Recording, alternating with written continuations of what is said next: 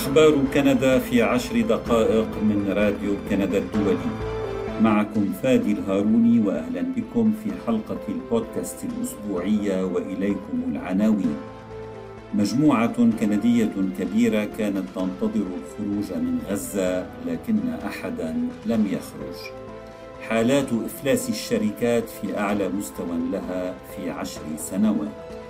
والمغرب يكشف في مونريال عن مزاياه في مجال التعاقد الخارجي في تقرير لسمير بن جعفر. التفاصيل من راديو كندا الدولي. قالت وزارة الشؤون العالمية في أوتاوا إن أيا من الكنديين المدرجة أسماؤهم في قائمة اليوم الجمعة للرعايا الأجانب الذين تمت الموافقة على مغادرتهم قطاع غزة أن أيا منهم لم يتمكن من الخروج.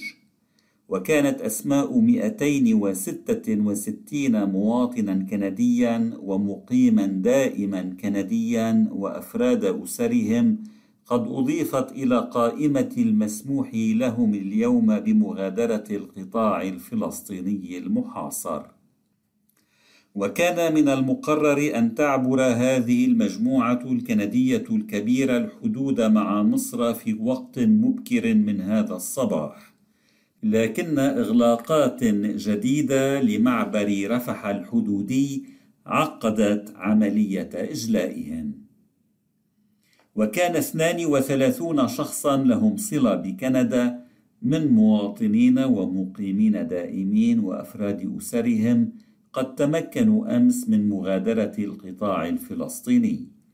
وسبق ذلك خروج مجموعة كندية أولى مكونة من خمسة وسبعين شخصا إلى مصر يوم الثلاثاء. وأدت مخاوف أمنية إلى إغلاق معبر رفح يوم الأربعاء. وفي آخر تحديث لها مساء أمس قالت وزارة الشؤون العالمية إن 550 شخصا آخرين لا يزالون يأملون في مغادرة قطاع غزة. ويسمح للكنديين الذين يتمكنون من مغادرة القطاع عبر معبر رفح بالبقاء في مصر لمدة ثلاثة أيام توفر لهم خلالها السلطات الكندية السكن والضروريات الأساسية. وقالت واشنطن أمس إن إسرائيل وافقت على هدنات إنسانية يومية لمدة أربع ساعات في شمال قطاع غزة للسماح للمدنيين الفلسطينيين بالخروج من هذه المنطقة التي تشهد معارك عنيفة بين جيشها وحركة حماس الفلسطينية. وإنه سيتم الإعلان عن هذه الهدنات مسبقا قبل ثلاث ساعات. لكن الرئيس الأمريكي جو بايدن أشار إلى أنه ليس هناك حاليا أي إمكانية لوقف إطلاق النار بين الطرفين. ويأمل المسؤولون الكنديون في أن تسمح هذه الهدنات الإنسانية للمزيد من الرعايا الأجانب بالخروج من قطاع غزة. وأن تفسح المجال أمام إجراء مفاوضات حول إنهاء هذه الحرب المستمرة منذ أكثر من شهر. وطلب رئيس الحكومة الكندية جوستن ترودو من إسرائيل أن تكون الهدنات الإنسانية طويلة بما يكفي للسماح للمدنيين الفلسطينيين بالاحتماء وللمساعدات الإنسانية بالدخول إلى القطاع. وهذا الأسبوع جدد ترودو مطالبته بهدنة إنسانية تتيح بدء العمل على تهدئة الوضع ووقف القتال.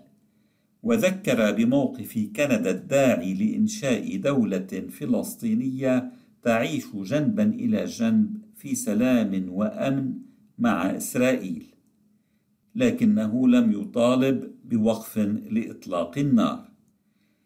إلا أن كلا من زعيم الكتلة الكيبيكية ثانية أحزاب المعارضة في مجلس العموم إيف فرانسوا بلانشي وزعيم الحزب الديمقراطي الجديد اليساري التوجه جاغميت سينغ كلا منهما دعا إلى وقف لإطلاق النار بين حماس وإسرائيل. وهذا ما طالبت به أيضا اليوم عمدة تورونتو أوليفيا تشاو. أعتقد أن السلام لا يمكن أن يتحقق إلا من خلال العودة الفورية وغير المشروطة لجميع الرهائن ووقف لإطلاق النار أسوة بما دعت إليه المنظمات الإنسانية بما في ذلك الأمم المتحدة قالت عمدة كبرى مدن كندا. يمكنك الاشتراك في أخبار كندا عن طريق زيارة موقعنا على الإنترنت راديو تريدونيون كندا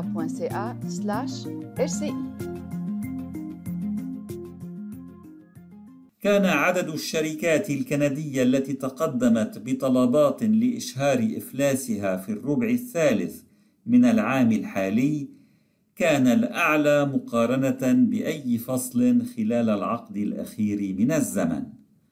وتظهر أحدث الأرقام الصادرة عن مكتب المشرف على حالات الإفلاس وهو مؤسسة فيدرالية تظهر تزايدا في الهشاشة لدى التجار الذين يتعين عليهم مواجهة زيادات ملحوظة في تكاليف الاقتراض وتباطؤ في الإنفاق الاستهلاكي.